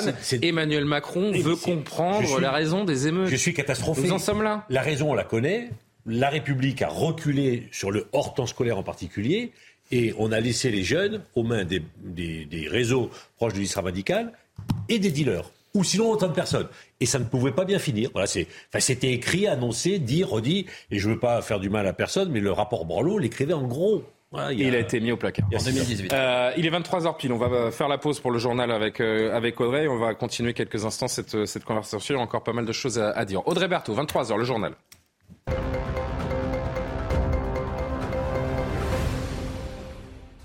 Le ministre de l'Intérieur a été entendu cet après-midi euh, au Sénat, juste après, euh, euh, suite aux émeutes qui ont eu lieu donc en France depuis le, 27 juin. Gérald Darmanin qui est revenu sur le nombre d'interpellations. Je vous propose de l'écouter. Pour avoir qui connaît des difficultés, qui a été aussi durement touché. Numérique. Moi, il me semble que mon commissariat, l'intégralité, je l'ai dit, c'est des policiers de proximité. J'ai des BST et ils font un travail de proximité. Ils connaissent les noms des médiateurs, des habitants et ils sont présents dans leur territoire et que ce n'est pas le travail des policiers que de faire médiateur social parce que c'est un autre travail. Et d'ailleurs, on ne demande pas au médiateur social de faire, de faire policier. Emmanuel Macron reste prudent face aux accalmies. En France, le chef de l'État veut rester en alerte maximale, notamment pour le 14 juillet. Ce sera vendredi euh, prochain. Certaines préfectures ont déjà pris euh, des mesures, notamment en, autorisant euh, l'utilisation de drones par les forces de l'ordre. Dernière en date, la Gironde qui bénéficiera de cette autorisation jusqu'au 16 juillet prochain. Sarah Varny. Des drones pour filmer et enregistrer des images dans certains quartiers, cela est enfin possible pour les forces de l'ordre. Un outil supplémentaire notamment utilisé lors des émeutes qui permet d'appuyer le travail des forces de l'ordre mobilisées au sol afin de mieux s'organiser pour maintenir ou rétablir l'ordre public. En plus des dispositifs de vidéoprotection urbain actuels, l'utilisation des drones leur permet d'avoir une meilleure visualisation des zones à sécuriser. Parmi les dernières préfectures en date à l'avoir autorisée, celle de la Gironde avec cet arrêté du 29 juin. Elle autorise l'utilisation des drones par les forces de l'ordre jusqu'au 16 juillet, entre 18h et 5h du matin dans cinq communes. Toute la ville n'est pas concernée par cette surveillance qui ne se focalisera que sur certains quartiers jugés problématiques, comme le secteur du Grand Parc à Bordeaux. En tout, cinq caméras peuvent procéder simultanément à des enregistrements. D'autres communes ont également pu bénéficier d'arrêtés ponctuels lors des émeutes qui leur autorisaient l'utilisation de drones dans certains secteurs, comme à Paris, en Seine-Saint-Denis ou encore à Boulogne-sur-Mer. Le Festival d'Avignon a commencé euh, aujourd'hui. Plus d'un million de visiteurs et des milliers d'artistes sont attendus jusqu'au 25 juillet. Cet événement s'ouvre euh, dans un contexte euh, particulier. Pour l'occasion, les dispositifs de sécurité ont été renforcés. Écoutez le directeur du festival. Le Festival d'Avignon travaille avec la préfecture du Vaucluse, avec la mairie d'Avignon, avec le service de soins et sécurité, les forces de l'ordre, pendant toute l'année pour préparer ce mois, cette parenthèse enchantée, en toute sécurité pour le public. Euh, cela veut dire que soit les conditions actuelles, les menaces actuelles, soit les habituelles euh, sont considérées et nous travaillons auprès de ceux qui sont responsables effectivement pour l'ordre dans les rues et la sécurité euh, des festivalières et festivaliers pour que tout se passe au mieux. Enfin, l'Ukraine appelle la communauté internationale à prendre des mesures immédiates face au risque à la centrale nucléaire euh, de Zaporizhia. Cette centrale qui est occupée euh, par la Russie. Les deux camps s'accusent mutuellement euh, d'une provocation imminente. Voilà pour l'essentiel à 23h, Julien. Merci beaucoup Audrey Berthaud. Rendez-vous 23h30 pour un nouveau point complet sur euh, l'actualité. On revenait sur cette audition donc il y a un instant avec euh, Johan Usaï de, Gérald Darmanin, ministre de l'Intérieur auditionné au Sénat pour euh, tenter d'expliquer, de donner de premières explications à ces émeutes qui ont démarré le, le 28 juin. Ce que l'on retient donc parmi les, mm, les, faits relatés par le ministre, 60% des interpellés étaient inconnus des, des services de, de police, que analyser ces émeutes via le seul prisme identitaire serait une erreur également Alexandre, ça vous a fait réagir. Moi, je trouve que c'est 60% d'interpellés inconnus des services. Euh, le fait qu'il y ait une majorité donc de primo-délinquants dans ces, dans ces émeutes, n'est pas du tout fait pour nous rassurer. Au contraire, je trouve. Non, non, c'est pas fait. C'est-à-dire que l'entraînement, on, se laisse facilement, de plus en plus facilement entraîner dans la, dans la violence dans notre pays. C'est pas fait pour nous rassurer. Dire qu'il y a de multiples facteurs et que c'est pas seulement un facteur euh, identitaire. Certes, bien sûr qu'il y a de multiples facteurs. Il y a un facteur qui est notamment euh, l'éducation, l'absence de la famille et notamment du père. Il y a beaucoup d'études qui ont été faites, notamment aux États-Unis, dans d'autres cas comme cela, qui montraient que la, majorité des délinquants étaient des, gens qui étaient élevé par des mères seules. Et évidemment, il ne s'agit pas de stigmatiser les mères seules, mais de montrer que finalement, une cellule familiale déstructurée, eh bien ça a des conséquences. Donc il y, a, de multiples euh, facteurs. Ça, je suis d'accord avec le ministre de l'Intérieur, mais je crois quand même qu'il fait de la politique. Et je suis désolé de, le dire. Hein. je prends mon, mon risque, je l'assume, je ne le crois pas. Quand il euh, dit euh, il y a aussi beaucoup de Kevin euh, et de Matteo. Alors il y en a peut-être, évidemment, évidemment, mais je vais vous dire pour des raisons factuelles, hein, je ne le crois pas. D'abord parce que Gérald Darmanin euh, voit des supporters anglais là où il y a des racailles de banlieue. Je suis désolé, je suis un citoyen comme les autres, et quand un ministre de l'Intérieur ment, je me dis qu'il peut euh, mentir. Oui, sauf que là, il était un peu sur le Stade de France. Il, était, pareil. Heures après, il était 24 heures après au doigt mouillé, comme on dit, alors que là, vous avez quand même des listes. C'était pas au doigt mouillé. Il avait des des images qu'il a eues avant la population. Et donc, c'était pas au doigt mouillé, c'était une vie, mmh. c'était euh, l'idée de, de, de, dénier euh, une partie de la réalité. Ensuite, je crois pas, parce que hélas, il faut voir la réalité, dans ces quartiers-là, il y a aujourd'hui une concentration de population qui est d'origine émigrée. Il y a une forme d'homogénéation ethnique, euh, je le regrette, qui fait que c'est très compliqué de s'intégrer. On a donc des individus qui sont de plus en plus désintégrés et qui, effectivement, moi, je crois beaucoup donc, pour vous, le prisme, alors pour vous, le prisme identitaire le prisme identitaire est réel. Et, l'explication la plus importante quand, à ce quand je parle de prisme identitaire euh, en tant que qu'est-ce que c'est d'ailleurs Je ne dis pas que c'est un truc euh, ethnique dans le sang ou lié à la couleur de peau. Je dis par contre que effectivement, quand des gens sont concentrés dans des mêmes quartiers euh, avec une même culture qui n'est pas la culture française, qui est d'ailleurs une sous-culture euh, des banlieues, euh, que ces quartiers-là sont travaillés par l'islam radical, ça a été dit euh, par François Pupponi, qui est le discours des frères musulmans, c'est d'être anti-français. Eh bien oui, le prisme identitaire est très important. Et donc là, je trouve que Gérald Darmanin est dans le délit, fait de la politique. Et moi, je crois que c'est pas un hasard non plus s'il parle de Kevin et de Matteo. Un peu plus s'il nous parlait de Jordan. Excusez-moi. Euh, c'est une manière de, euh, encore une fois, il, dit, il se dit, bah, Jordan Bardella est à la tête du RN. Je cherche un Matteo un Kevin, il, euh, leader politique, j'en ai pas là. Ah oui, mais il aurait pu dire. Moi, je pense qu'il a pensé Jordan et donc il a dit Kevin et, et donc vise ah ce public. Vous, êtes, vous allez loin dans la surinterprétation. Bah, moi, je, je crois que c'est ça et que, et que c'est une manière de s'opposer encore une fois au RN et je trouve qu'on a mieux à faire que cela. Benjamin Moral. J'ai un petit point de, désaccord avec, Alexandre parce que Seulement en effet, il y a une, il y a une culture, euh, mais cette culture, je suis pas sûr que ce soit la culture entre guillemets du pays d'origine, etc. J'ai dit sous-culture des banlieues. Exactement. J'ai pas dit culture, du pays d'origine. Cette sous-culture du banlieue, paradoxalement, elle est relativement inclusive. C'est-à-dire oui, que vous, c'est pour ça qu'il vous peut y veniez, avoir, etc., que vous soyez euh, originaire euh, Parce que là, c'est pas, c'est pas Saint-Denis, Aubervilliers, euh, Vénissieux, hein, c'est Laval, c'est euh, des, des, villes auxquelles on n'aurait jamais pensé. La culture des banlieues auxquelles vous appartenez qui fait que tout d'un coup vous vous sentez solidaire du reste de la banlieue. Oui, mais, non, non, mais non, non, pas pour les, pas pour les mariages, s'il vous plaît. J'y ai grandi aussi, c'est-à-dire que vous avez en effet, si jamais vous rentrez dans le moule, eh bien la volonté tout d'un coup de suivre les copains. Et donc c'est pas parce que oui, mais vos parents viennent Mais il se trouve qu'aujourd'hui ils sont en minorité. Ils sont, en, ils sont en minorité, donc arrêtons de faire croire que. Il y a bien entendu. François Pupponi, je voudrais qu'on parle également du sondage sur, euh, le discours politique depuis une semaine qui est particulièrement intéressant à décrypter. Dans ces quartiers, il y a bien entendu des communautés dominantes.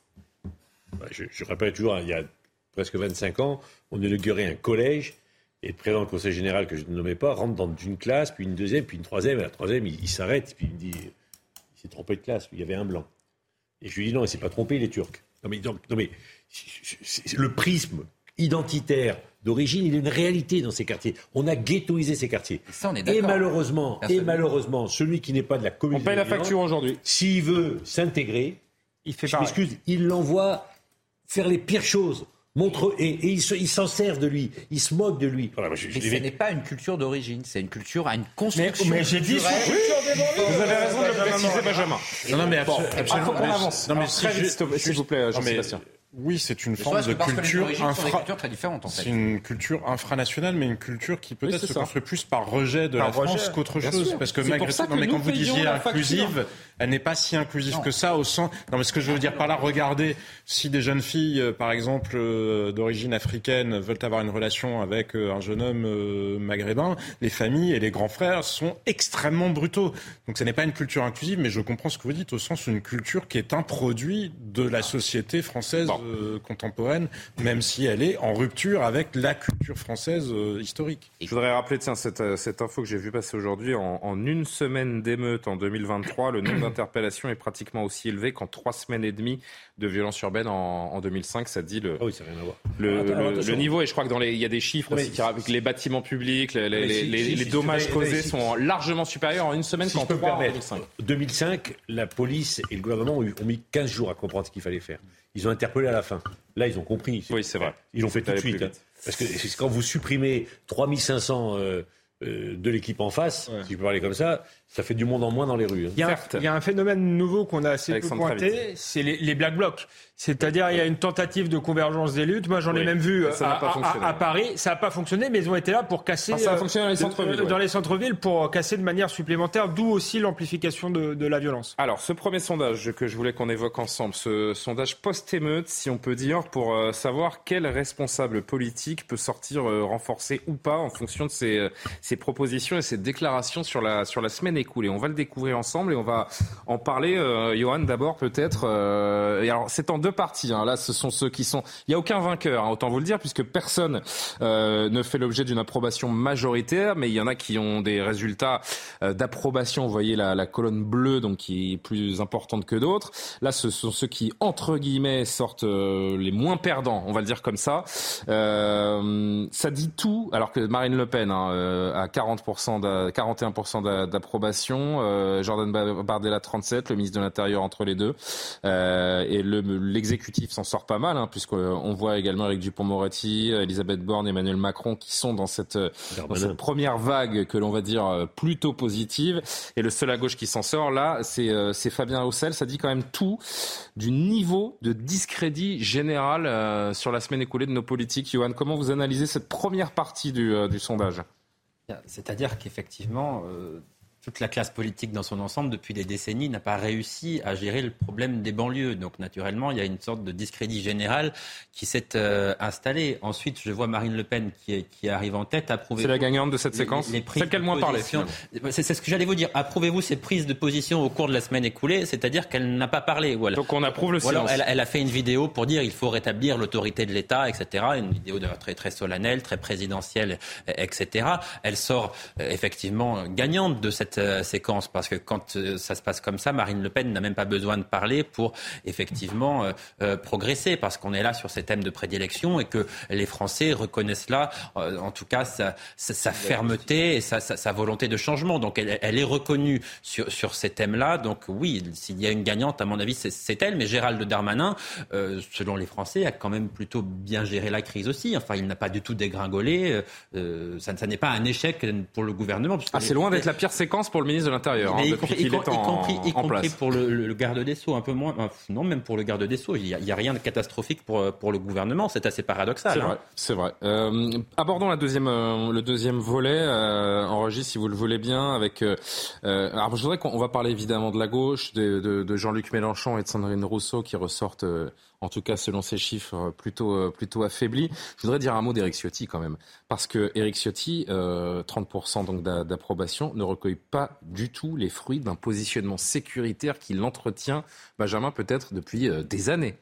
Oui, c'est vrai. Après, il n'est pas si bas par rapport au reste du gouvernement, enfin par rapport au gouvernement ou même par rapport à Marine Le Pen. Donc il faut également avoir des jauges vous avez fait deux tableaux et en effet, ça permet de voir les choses. on fait deux tableaux parce que ça passe comme ça à l'écran. Hein. Vous avez bien vu que c'est dans, c'est dans le, c'est de l'ordre de plus important d'approbation au moins important. Du Dupont-Moretti à 34, il est à 30. Vous voyez, il faut un peu raison garder. D'autant que je suis pas sûr que tous les Français aujourd'hui situent assez bien les propos d'Éric Ciotti, qui certes a été audible de façon claire, mais pas autant que ça parmi une partie de la population qui suit moins l'actualité. Après, en effet, ce qui est vrai, et là où je vous suis, c'est que le positionnement de LR dans sa stratégie de distinction du gouvernement sur les sujets régaliens, sur les sujets sécuritaires, aujourd'hui est insuffisant et ne lui permet pas d'exister comme une force, une force alternative. donc là, il y a un vrai, vrai problème aujourd'hui de positionnement politique de ce parti. C'était le choix Ciotti lors de la dernière élection de la présidence au, sein de LR. On voit que ça ne permet pas de reconquérir un espace sur Marine Le Pen. À l'inverse de Marine Le Pen, lui a, beaucoup pris la parole, a beaucoup tweeté, est apparu beaucoup dans, les médias. On peut garder le, carton, les amis, hein, si, vous voulez bien. Lui est beaucoup apparu dans, les médias et euh, ressort avec 26%, euh, donc à peine plus d'un quart de la population qui approuve les positions d'Éric Zemmour. Un commentaire? Il est plus audible. Plus audible Non. Et trop radical. Trop radical.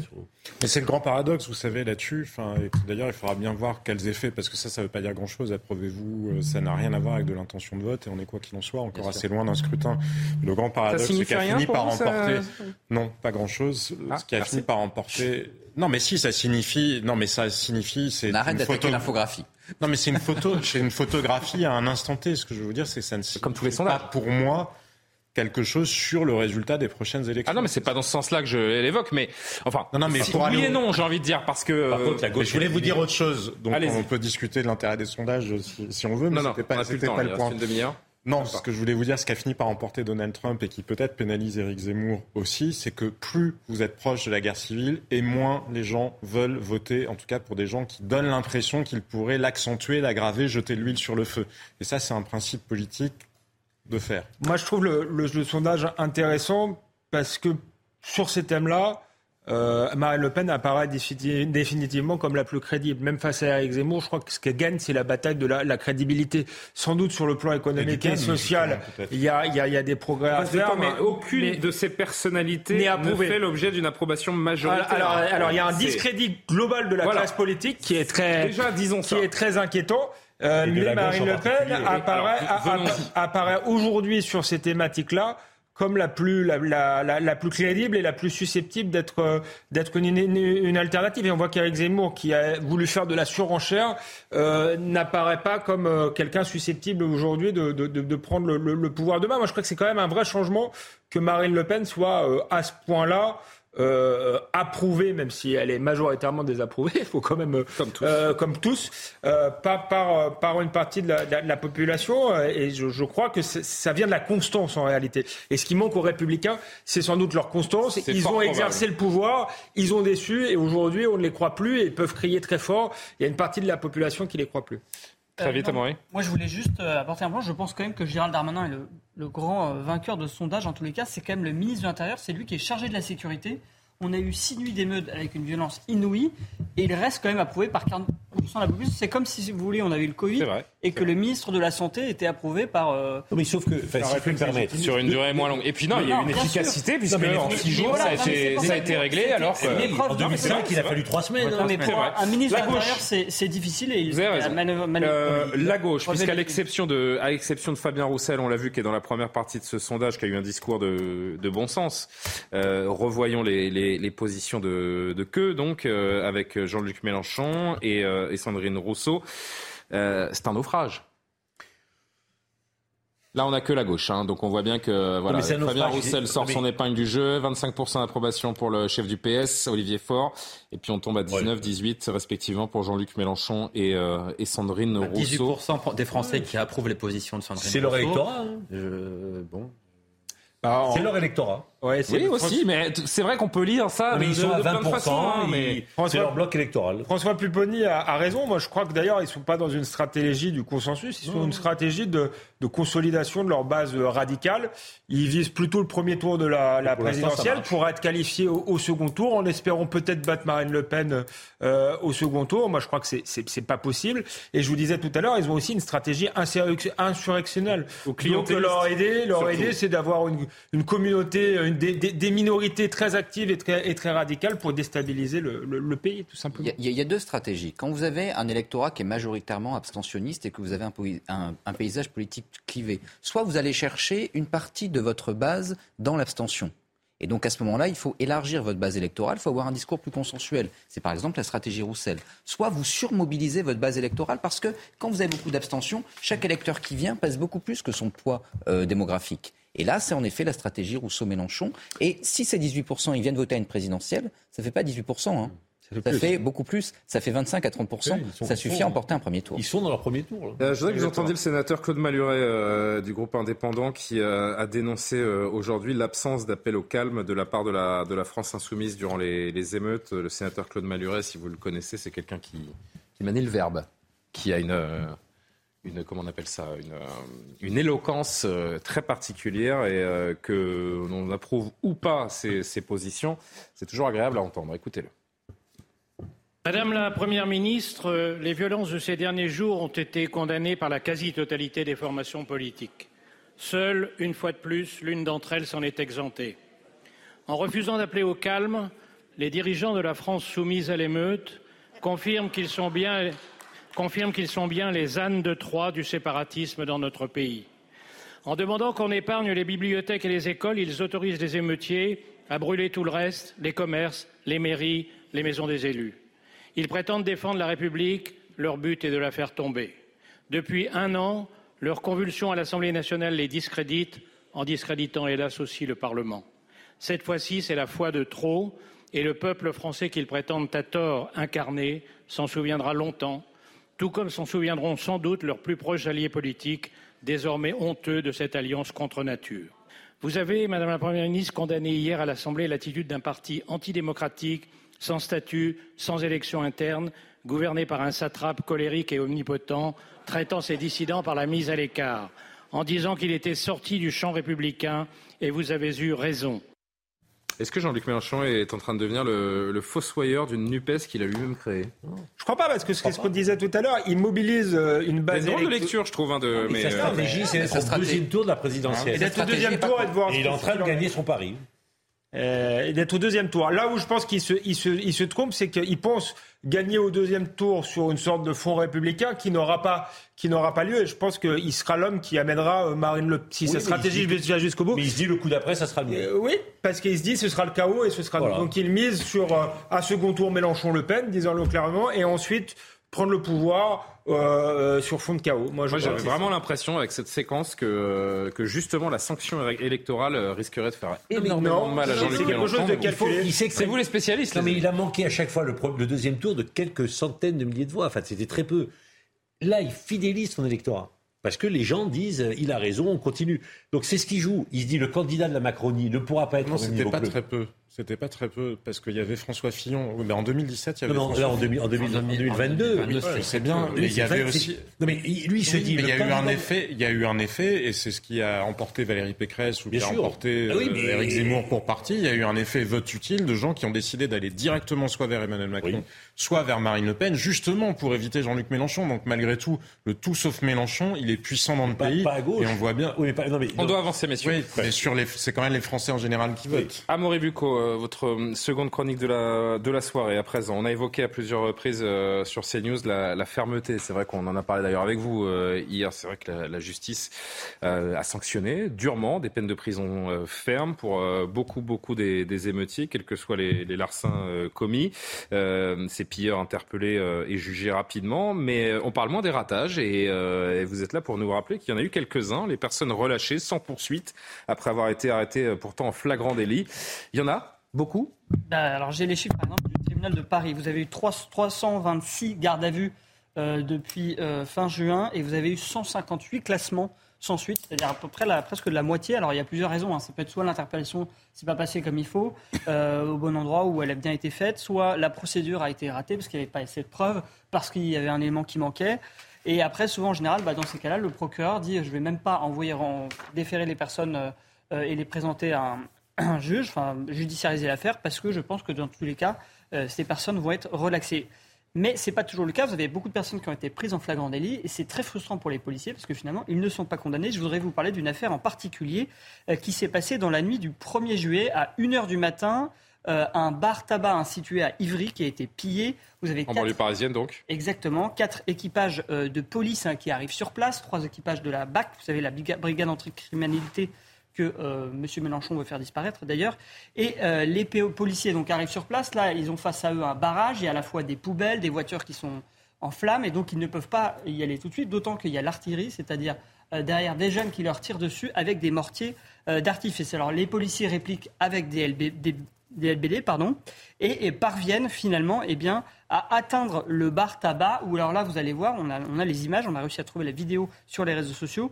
Euh, les, euh, pilleurs partent dans tous les sens avec des cartouches, des tickets de jeu, des, de la monnaie, des caisses. Je vous propose d'ailleurs de, voir les images de cette euh, intervention qui est assez impressionnante.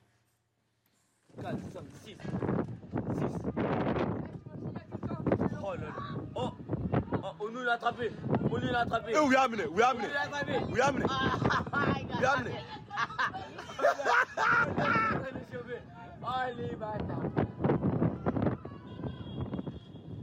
On nous... Wesh, wesh, wesh, ils sont en train de le frapper, wesh. Wesh. Eh oui, pas le tchala. On fait le tchala.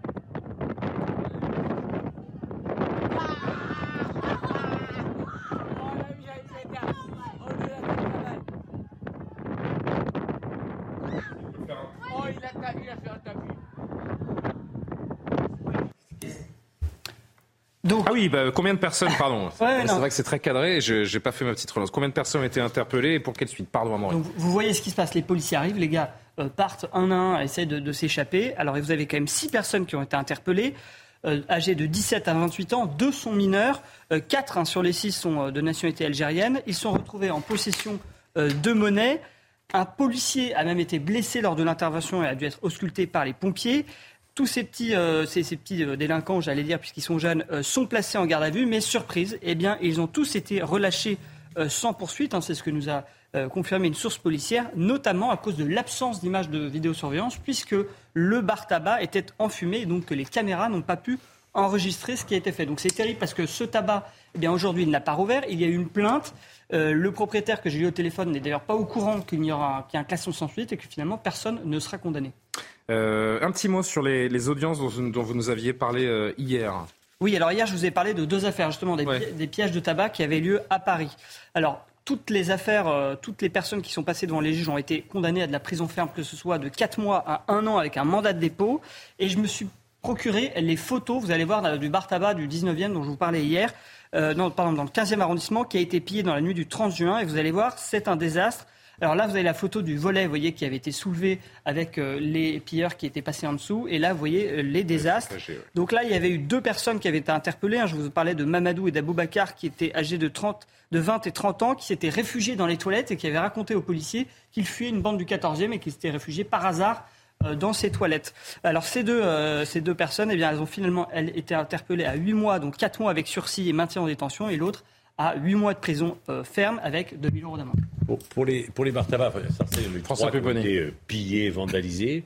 La vraie difficulté, il y en a eu plus de 200 en, en- Ouais. en France, c'est qu'ils ont cassé l'ordinateur, la française des jeux. Donc ils ont, il n'y a plus le matériel. C'est-à-dire qu'ils ne peuvent même pas réouvrir vraiment parce qu'en fait, il n'y a pas suffisamment d'informatique maintenant pour reconstituer, parce que c'est du matériel très spécifique. On a vu des images de ces gens, euh, de ces gérants ou propriétaires de, de commerce et en particulier des bars tabac qui étaient Et là, les policiers ont même dû défoncer la porte des toilettes, puisqu'ils s'étaient cachés dans les toilettes. Les policiers ont dit ouvrez, euh, on fait état de leur fonction. Ah oui. Ils ne voulaient pas ouvrir, ils ont dû défoncer la porte des toilettes. En et là, les gars se sont euh, battus pour ne pas se faire arrêter. Enfin, vous voyez la difficulté quand même. Jusqu'au bout. Je sais pas quoi dire, moi, euh, après la chronique d'Amaury. Non, mais j'étais avec un, un- débutant de bar tabac. ce Il y a pas grand-chose à dire en même temps. On, on buvait le café ensemble parce qu'il est venu. Bon, ils sont catastrophés parce que, en plus, le sentiment d'abandon. Il y a eu des tabacs saccagés à Sarcelles aussi Ah, trois, trois, mais Trois. en plus trois de la communauté chaldéenne. Bien ciblé, c'est exactement. voilà, oui, oui, pas- Bon. on n'a pas Euh, choisi au hasard, je pense. 23h, presque, presque 30. On va euh, faire le JT avec vous, euh, Audrey, parce qu'on a encore deux, euh, deux, deux thèmes que je voudrais euh, aborder avec les invités. Audrey Berthaud, Berthaud, pardon. L'essentiel avec vous.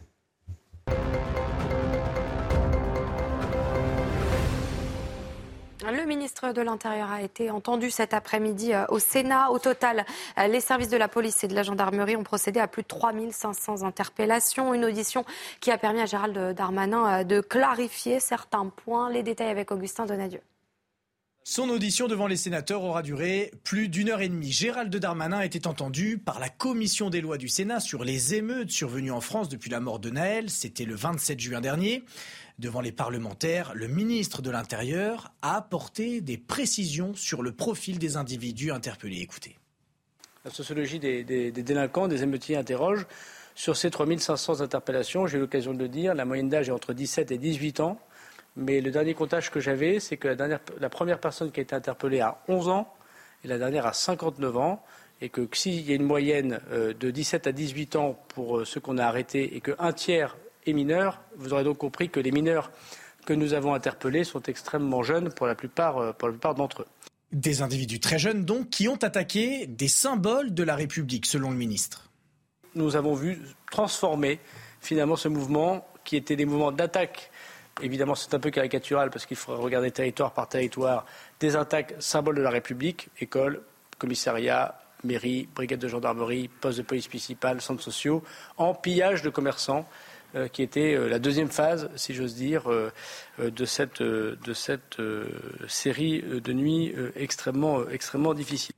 Interpellé sur la formation des policiers, le ministre a assuré qu'il fallait sans aucun doute l'améliorer, mais il a également réfuté avoir augmenté les consignes de tir sur les refus d'obtempérer. Le Conseil des ministres aujourd'hui était largement consacré euh, aux émeutes avec en sujet central la question des sanctions pour les mineurs. Écoutez euh, le porte-parole euh, du gouvernement Olivier Véran, il était interrogé sur ce point à la sortie du Conseil des ministres. que certains jeunes, parfois très mineurs, ne se rendaient même pas compte de la gravité des actes qu'ils commettaient, quand bien même étaient-ils avec un accélérateur de combustible pour pouvoir mettre le feu à des bâtiments. Comment est-il possible qu'un enfant de 13 ans ne sache pas euh, qu'il ne peut pas, la nuit, euh, avec euh, un groupe de camarades de son âge, aller mettre le feu à des bâtiments Que- quel est, à à un moment donné, il y a quelque chose qui a décroché. Et donc nous avons besoin de le comprendre pour ensuite analyser la responsabilité des uns et des autres. Et je le redis, quand vous êtes parent d'un enfant mineur, vous n'avez pas à laisser sortir votre enfant dans la rue, encore moins dans un contexte d'émeute urbaine. Et donc il est nécessaire, là où il y a défaillance, qu'il y ait des sanctions, réparations et ce travail à mener dans la durée, qui est un chantier colossal, pour que de telles situations ne se reproduisent pas. Deux semaines après euh, l'explosion euh, rue Saint-Jacques euh, à Paris, 60 familles sont toujours privées de logement. Florence Berthoud, la maire du 5e arrondissement, a fait le point lors d'une intervention au Conseil de Paris. Neuf adresses sont touchées par un arrêté d'interdiction d'accès et de logement à ce stade. Et puis le 14 juillet, c'est vendredi prochain. Il y a quelques semaines, nos équipes ont pu assister à un entraînement top secret avec des parachutistes. Regardez ce reportage sur une base secret défense dans le Massif central avec Antoine Estelle préparent leur parachute. C'est un moment de grande concentration. La voilure et les suspentes doivent être vérifiées centimètre par centimètre. Le pliage, c'est la clé d'un saut en parfaite sécurité. Faire attention à la voile, surtout que c'est quand même notre vie qu'on a entre, entre ses mains, donc euh, faire attention au matériel. Les commandes euh, s'en mêlent. Du coup là, bah, essayer de les démêler. C'est ce qui prend le plus de temps parfois. Ces commandos du 1er régiment de hussards parachutistes de Tarbes et du 8e RPIMA de Castres s'entraînent sur un plateau du Massif central. L'objectif du jour, travailler les sauts de précision. Ce petit bimoteur va larguer le groupe de commandos à 5000 mètres d'altitude et surtout à 15 km de leur cible. Quand la porte bascule derrière moi, ils ont quelques secondes seulement pour ajuster leur vol et s'orienter vers la base.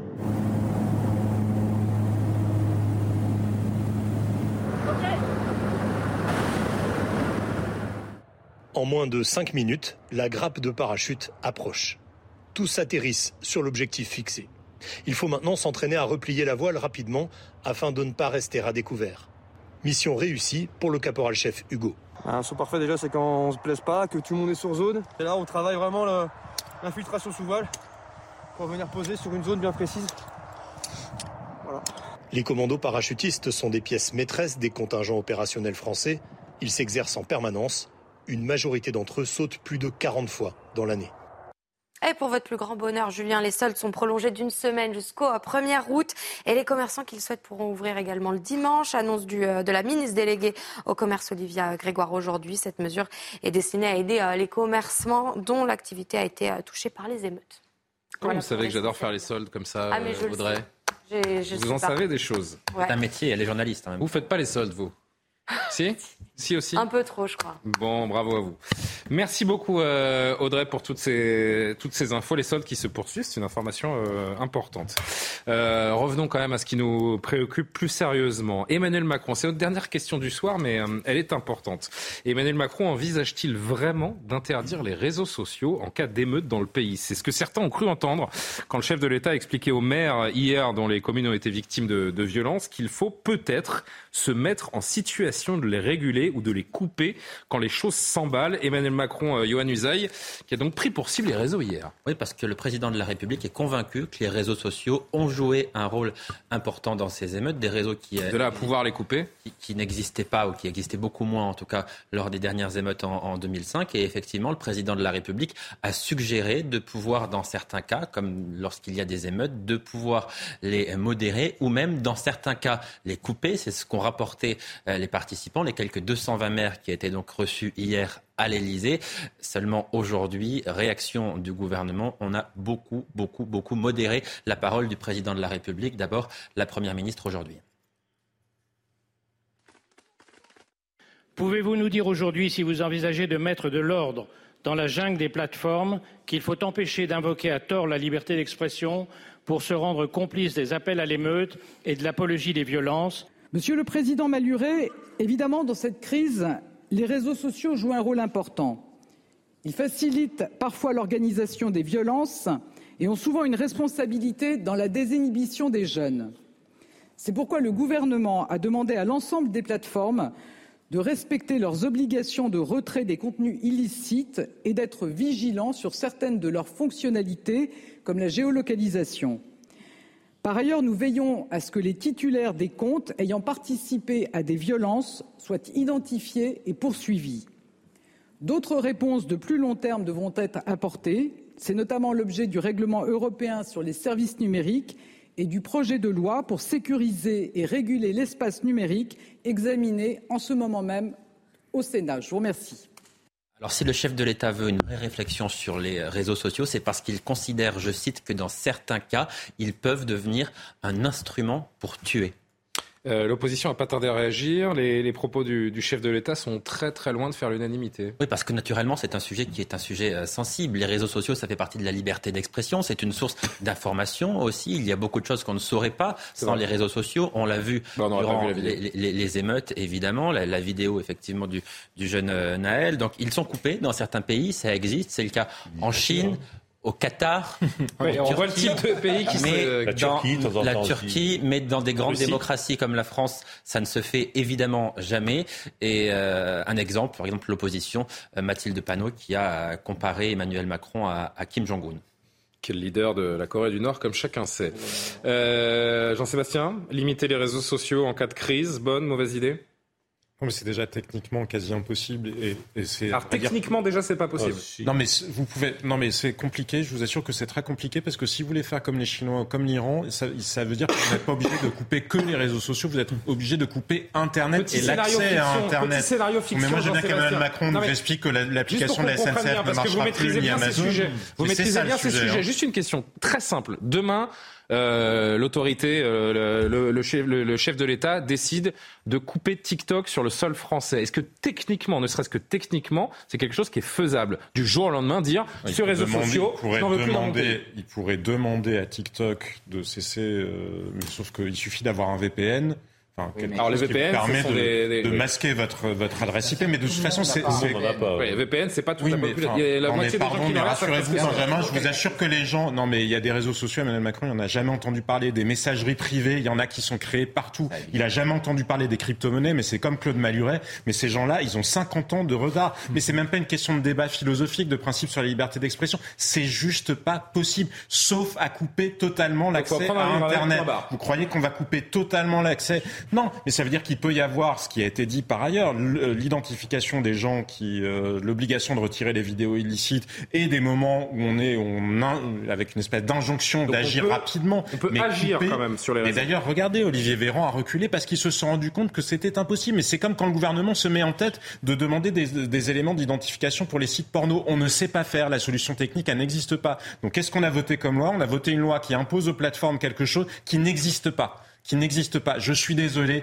la bonne politique, ça n'est pas de voter des lois sur des choses qui n'existent pas et qu'on n'est pas en état de faire respecter. Mais le constat est fait, les réseaux sociaux ont amplifié cette révolte. Mais Julien, les mais réseaux ça... sociaux l'ont amplifié. Mais alors Donc, Et alors, c'est normal veux... de s'interroger sur je, ce que l'on peut je, ou pas faire. Je suis d'accord avec vous. Sauf que la réalité, c'est qu'on ne peut pas. Est-ce que vous croyez que Vladimir Poutine a réussi à empêcher les chaînes Telegram pendant le coup d'État qu'il y avait en Russie? Si ça n'est plus sur TikTok, ça sera sur autre chose. Et vous imaginez bien qu'il y a des gens qui ont toujours un coup d'avance. Est-ce que vous croyez bien sérieusement sûr. que le gouvernement sait quels sont les réseaux sociaux qui sont véritablement utilisés à l'heure actuelle? Mais il y en a qui ont été développés partout, aux Émirats, partout. Et c'est ce que je vous disais, avec des crypto-monnaies, etc. C'est-à-dire que là, le pire, c'est qu'on risquerait de forcer les gens à aller encore plus loin parce que le dark web ça existe aussi et a fortiori c'est pas Madame Michu qui va y aller mais, mais ceux qui ont envie de faire des émeutes et de s'organiser ils savent très bien l'employer. Mais, mais justement j'ai un point de nuance avec Jean-Sébastien c'est que en réalité le problème des réseaux sociaux c'est que c'est une espèce de d'espace public parallèle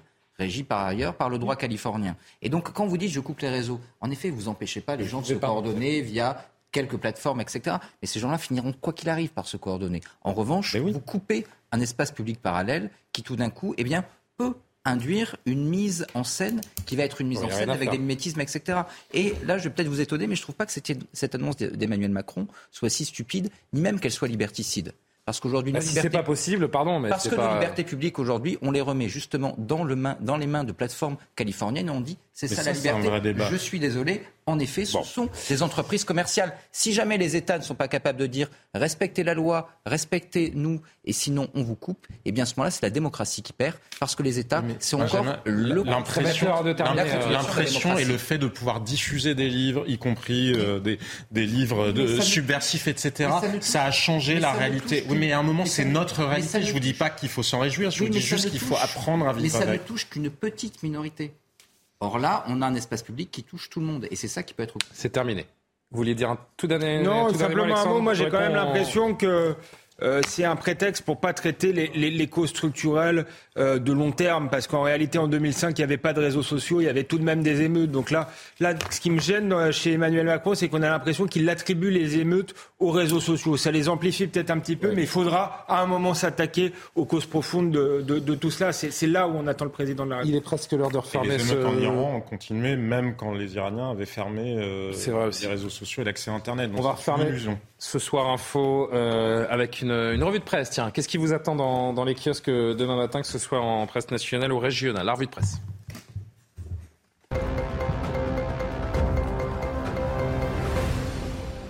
À la une de vos quotidiens demain, le Figaro, tiens, euh, Alexandre Devecchio, qui euh, fait une une sur la loi immigration. L'exécutif qui refuse de durcir son texte alors que les Républicains et le RN critiquent la politique régalienne du gouvernement.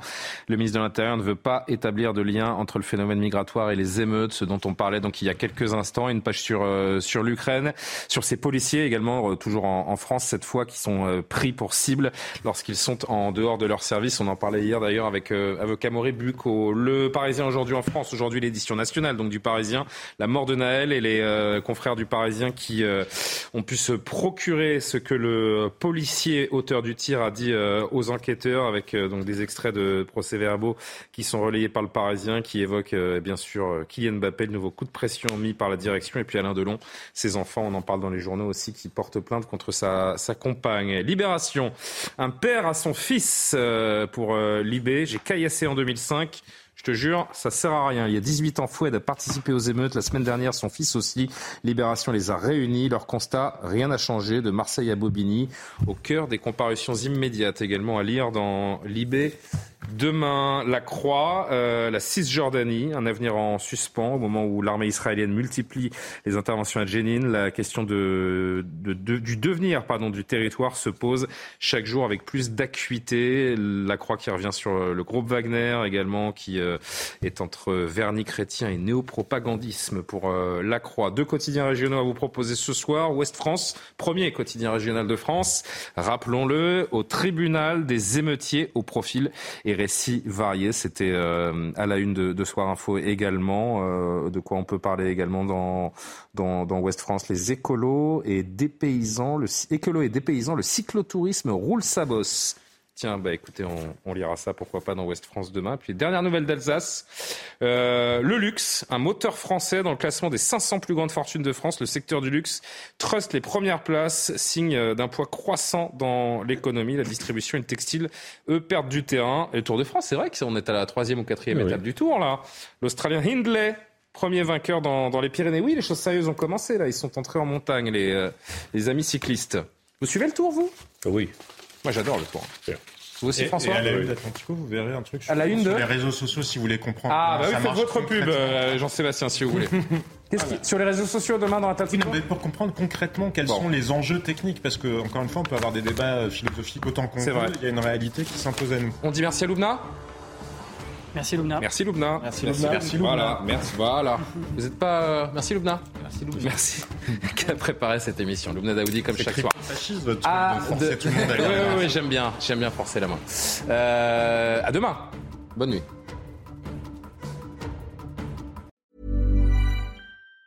Planning for your next trip? Elevate your travel style with Quince. Quince has all the jet setting essentials you'll want for your next getaway, like European linen, premium luggage options, buttery soft Italian leather bags, and so much more. And it's all priced at 50 to 80% less than similar brands. Plus, Quince only works with factories that use safe and ethical manufacturing practices. Pack your bags with high-quality essentials you'll be wearing for vacations to come with Quince. Go to quince.com slash trip for free shipping and 365-day returns.